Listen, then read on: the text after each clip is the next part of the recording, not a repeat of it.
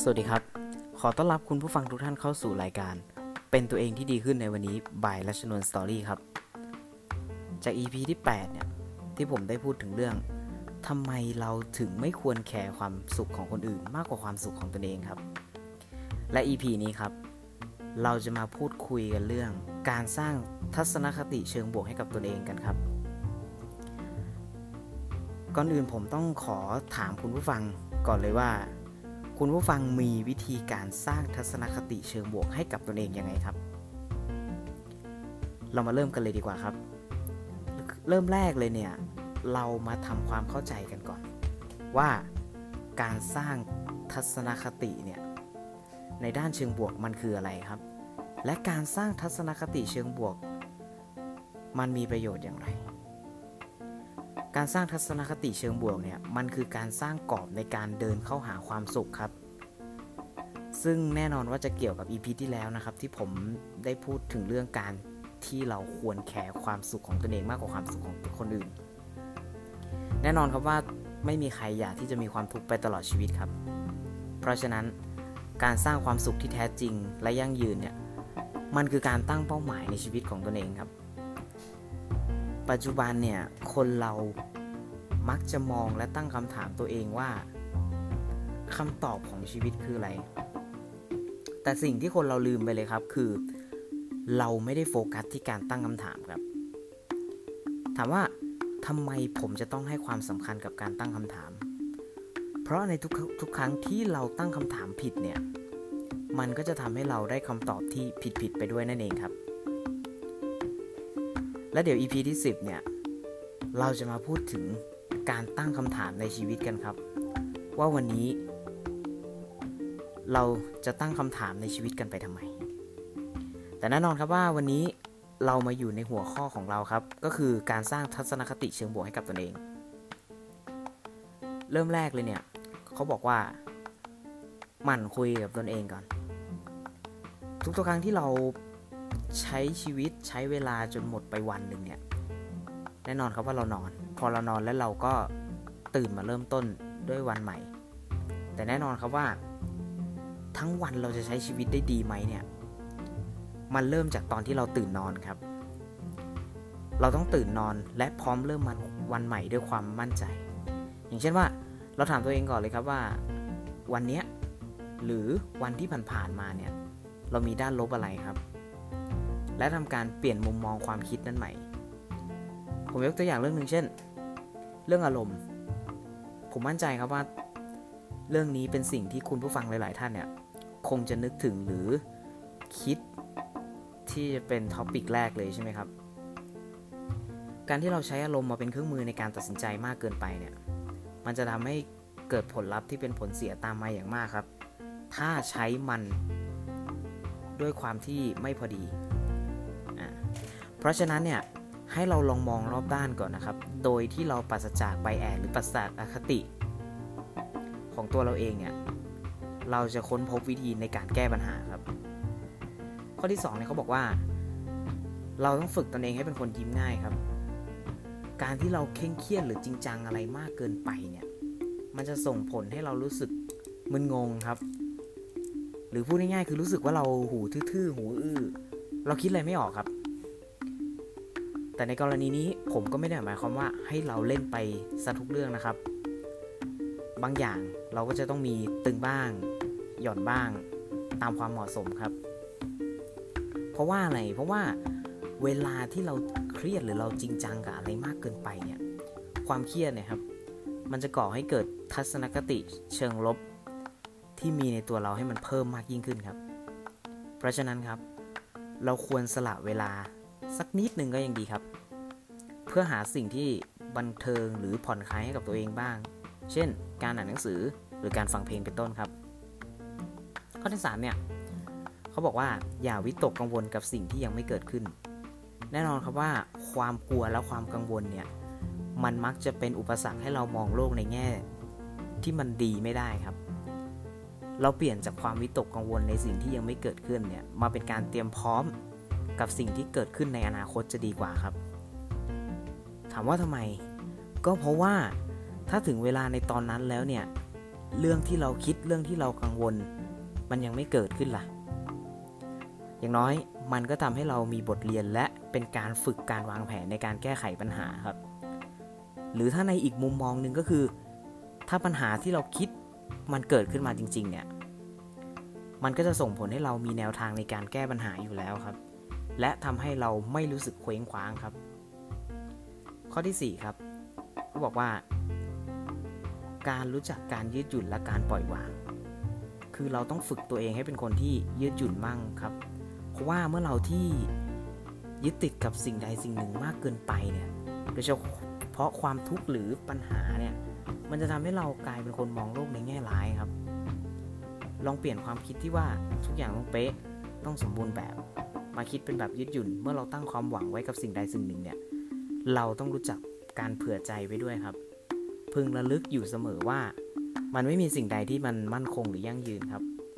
เพราะขนาดโลกยังหมุนทุกวัน เวลาก็เดินเคลื่อนไปทุกนาที ความเปลี่ยนแปลงเนี่ยมันย่อมเกิดขึ้นได้เสมอครับ ในข้อนี้ผมยกตัวอย่างอย่างเช่น การเป็น perfectionist ครับ ถามว่า perfectionist คืออะไร perfectionist ก็คือเป็นบุคคลประเภทที่จริงจังกับการทำงาน งานต้องออกมาดี ถ้าเรารู้สึกว่างานมันไม่ดีเนี่ยเราจะรู้สึกไม่พอใจหรือไม่โอเคอย่างมาก แน่นอนครับว่าตัวผมก็เป็น แต่ถามว่าข้อดีมันมีไหมมันก็มี มันทำให้เราเป็นคนที่จริงจังกับเรื่องงาน มันทำให้งานเรามันออกมาดีออกมาเพอร์เฟกแต่ในอีกแง่หนึ่งก็คือมันทำให้เรารู้สึกว่าเรากดดันตนเองครับ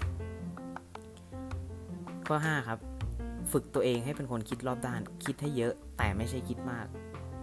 อย่างที่ผมเคยได้บอกไปครับว่าคนเราเนี่ยควรจะคิดให้เยอะ คิดให้ลึก มองให้กว้าง และมองให้ลึกครับ แต่ก็ไม่ใช่การคิดมากนะครับ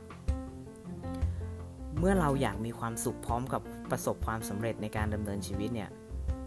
เราจะต้องรู้จักการคิดแบบผู้ใหญ่ และทำแบบเด็กครับ คือแน่นอนว่าเราจะต้องมีความกระตือรือร้นในการทำสิ่งใหม่ ๆ หรือสร้างแรงบันดาลใจ และความคิดสร้างสารรค์ให้กับตัวเองครับด้วยการลองทำสิ่งใหม่ ๆ ต้องกล้าลงมือทำแบบเด็กๆ อ่าเหมือนที่ผมเคยได้พูดไปใน EP ก่อนๆนนะครับว่า เราต้องสร้างแรงบันดาลใจ เราต้องลองทำในสิ่งที่เราไม่เคยทำเพราะไม่แน่มันอาจจะทำให้เรารู้ตัวเองว่า ทำให้เกิดผลที่ดีขึ้นมาก็ได้ครับ ถามว่าแล้วเราทำไมต้องกล้าลงมือทำแบบเด็กๆ แน่นอนครับว่าความเป็นเด็กเนี่ยมันคือวัยที่กำลังสนุกสนานกับการเล่นครับ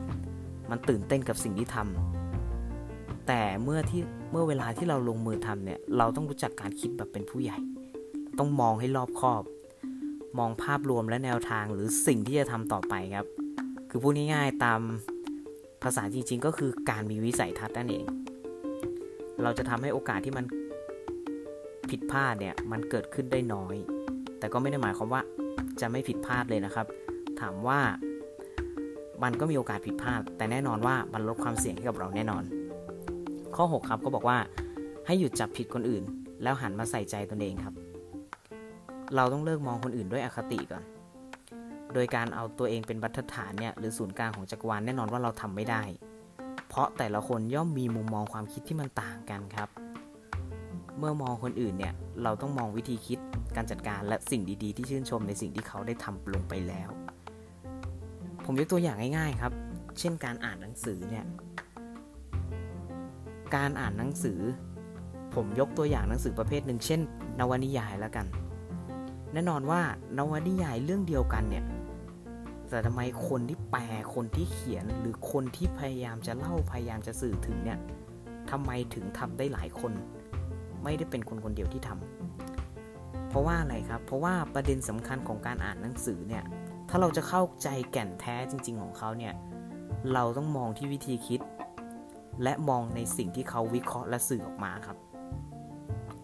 แน่นอนครับว่าแต่ละบุคคลหรือนักเขียนในแต่ละท่านเนี่ยเขาจะมี มุมมองหรือมีความคิดที่มันแตกต่างกันครับ ทีนี้เราหันกลับมามองที่ตัวเรา หากจะเปรียบเทียบตัวเองกับผู้อื่นเนี่ย ให้เรามองข้อดีของเขาครับ และหาข้อเสียและจุดบกพร่องของตนเองครับ เพื่อที่อะไร เพื่อที่เราจะได้พัฒนาและแก้ไขครับ โดยอาจนำวิธีที่ดีของคนอื่นเนี่ยมาเป็นแนวทางได้ แต่เราต้องไม่ดูถูกตัวเอง และเราต้องไม่ดูถูกคนอื่น เพราะคนเราทุกคนเนี่ยย่อมมีศักยภาพในตนเองอยู่แล้วครับ เพียงแต่เราต้องรู้จักดึงมาใช้ให้ถูกที่ถูกเวลาอย่างเหมาะสม และที่สำคัญครับ ต้องมีศักยภาพ ข้อ7เขาบอกว่า ผูกมิตรกับคนคิดบวก แน่นอนครับว่าเหมือนที่ผมได้พูดไปใน EP ก่อนๆว่าทำไมเราถึงควรอยู่ในสังคมที่มีแต่คนเก่งๆ และมันเชื่อมโยงกับข้อนี้ยังไง เพราะว่าการที่เราอยู่ด้วยกับคนเก่งหรือคนที่มีความคิดบวกเนี่ย ถ้าพูดกันง่าย ๆ เลยก็คือ เราอยู่ในสังคมแบบไหนครับ เราก็จะเป็นคนแบบนั้น เมื่อเราอยู่ท่ามกลางคนที่เขามีทัศนคติดีๆ เนี่ย เราจะค่อยๆ ซึมซับพลังงานด้านบวกที่มีเหล่านั้นครับ มันจะส่งผลให้ความคิด การกระทำหรือคำพูดเนี่ย เปลี่ยนไปในทางที่ดีครับ ความรู้สึกที่ดีจะนำมาซึ่งความคิดดีๆ แน่นอนครับเมื่อเรามีความคิดที่ดี มันก็จะส่งผลดีต่อชีวิตของเราเองครับ และแน่นอนอีกอย่างหนึ่งว่า คนคิดบวกย่อมมีพลังงานชีวิตและความกระตือรือร้นเหลือเฟือ มากกว่าคนที่อมทุกข์หรือขาดแรงใจในการดำรงชีวิต ดังนั้นครับ เราต้องสลัดความคิดแย่ๆและออกไปซึมซับพลังงานด้านบวก พร้อมทั้ง ปลดปล่อยพลังงานด้านบวกของคุณให้คนอื่นได้สัมผัส มันจะทำให้เราดูมีบุคลิกภาพที่ดีและมีเสน่ห์ครับ ข้อที่8เขาบอกว่า ไม่หยุดพัฒนาชีวิตด้วยการมองหาสิ่งใหม่ ๆ การพัฒนาตัวเองเนี่ยมันคือสิ่งที่เราต้องคำนึงอยู่เสมอครับ แน่นอนครับว่าเราอาจจะเริ่มพัฒนาตัวเองด้วยเรื่องง่าย ๆ เช่น การอ่านหนังสือดีๆ ฟังสิ่งดีๆ เรียนรู้สิ่งใหม่ ทำให้เราได้เกิดความรู้รอบด้าน และที่สำคัญคือเราต้องไม่ยึดติดกับสิ่งเดิมๆครับ หรือเราต้องไม่ยึดกับสิ่งใดสิ่งหนึ่งมากเกินไป จนเราไม่ยอมรับความคิดอื่นๆ ไม่มองตัวเองในแง่ลบครับ ให้นึกอยู่เสมอว่าเราสามารถทำสิ่งต่างๆได้ ถ้าเราขาดความรู้หรือประสบการณ์เนี่ยก็ต้องออกไปหาครับออกไปมองโลกภายนอกบ้าง ค่อยๆ พัฒนาตัวเองทีละนิดครับ แต่ต้องทำทุกวันเราจะเก่งขึ้นได้ครับ ข้อ 9 ครับ เขาบอกว่าเชื่อมั่นและไม่ดูถูกตัวเอง คือการดูถูกตัวเองบ่อยๆ เนี่ย หรือคิดว่าตัวเองทำไม่ได้ ทั้งที่เรายังไม่ได้ลองทำเนี่ย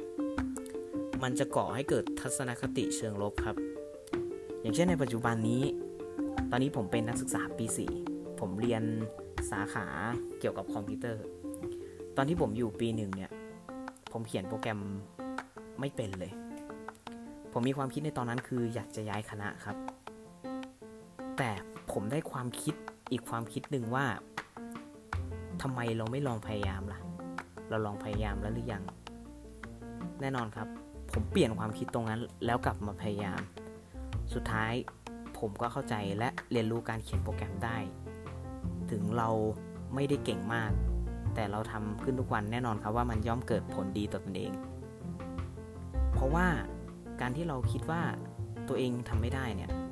สมองมันจะสั่งให้หยุดการทำงานครับ แล้วเราก็จะมีความรู้สึกว่าเราไม่มั่นใจ เราไม่เชื่อมั่นในตนเอง คือเหมือนกับการสะกดจิตตัวเองให้ดูด้อยค่าครับ เมื่อความคิดเหล่านี้เนี่ยมันออกมาทางแววตาหรือการกระทำเนี่ยเราก็จะไม่สามารถที่จะยกย่องคนอื่น หรือทำให้คนอื่นชื่นชมในตัวเราได้ครับ เพราะว่าแม้แต่ตัวเราเนี่ยยังดูถูกตัวเอง ลองเปลี่ยนจากการดูถูกตัวเอง เป็นการหันมาให้กำลังใจตนเองครับ เช่น หากเกิดข้อผิดพลาดเนี่ย เราจงบอกตัวเองว่าครั้งหน้าเราต้องทำให้ได้ ครั้งหน้าเราต้องทำให้สำเร็จ และเมื่อเรามีความมุ่งมั่นเนี่ย ท้ายที่สุดแล้วศักยภาพในตนเองก็จะแสดงออกมาได้อย่างเต็มที่ครับ ข้อ 10 ครับ ข้อสุดท้ายเขาบอกว่าลองบันทึกสิ่งดี ๆ ที่เกิดขึ้นในแต่ละวัน คือในแต่ละวันที่เริ่มต้นขึ้นเนี่ย นอกจากการให้กำลังใจตนเองในตอนเช้าแล้ว เราควรบันทึกสิ่งดีๆ หรือสิ่งต่างๆ ที่เกิดขึ้นในแต่ละวันด้วยครับ ผมยกตัวอย่างง่ายๆ ที่ใกล้ตัวเราเลยก็คือการเขียนไดอารี่ครับ คุณผู้ฟังหลาย ๆ ท่านก็อาจจะเขียนไดอารี่ใช่ไหมครับ หรือบางคนท่านก็อาจจะไม่ได้เขียน แต่สำหรับผมเนี่ยประโยชน์ของไดอารี่ก็คือ เมื่อเราเขียนทุกวันครับ มันจะทำให้สมองเราได้ทบทวนกับสิ่งต่างๆ ที่เกิดขึ้นในแต่ละวันครับ ราะว่าสมองคนเราเนี่ยวันหนึ่งเราจะต้องประมวลผลเป็นหมื่นๆเรื่อง และเมื่อเราเติบโตขึ้นในทุกๆวันเนี่ยเราสามารถที่จะย้อนมามองหรือย้อนมาอ่านไดอารี่ที่เราเคยเขียนไว้ในอดีตได้ครับ มันจะทำให้เรารู้ว่าตลอดระยะเวลาที่ผ่านมาเนี่ย เราเติบโตไปไกล แล้วมากแค่ไหน เราลองลดเวลากับสิ่งที่มันไร้ค่าครับ และต้องรู้จักค้นหาและพัฒนาตัวเอง คิดบวกง่ายๆครับ กับทุกช่วงเวลาในชีวิตเนี่ย เมื่อเราต้องเผชิญปัญหา เราต้องรู้จักยืดหยุ่นปล่อยวาง มีความสุขกับสิ่งที่มีตรงหน้าครับ และที่สำคัญคือ การเติมเต็มกับสิ่งที่ขาด เราต้องพยายามหาสิ่งที่ขาดให้เจอนะครับ เพราะว่าไม่มีอะไรเติมเต็มเราเราได้ถ้าไม่ใช่สิ่งที่เราต้องการ และที่สำคัญครับ เราต้องไม่อยู่ที่จะพัฒนาตนเอง เพียงเท่านี้ครับ เราก็จะมีทัศนคติที่ดี พร้อมกับคุณภาพ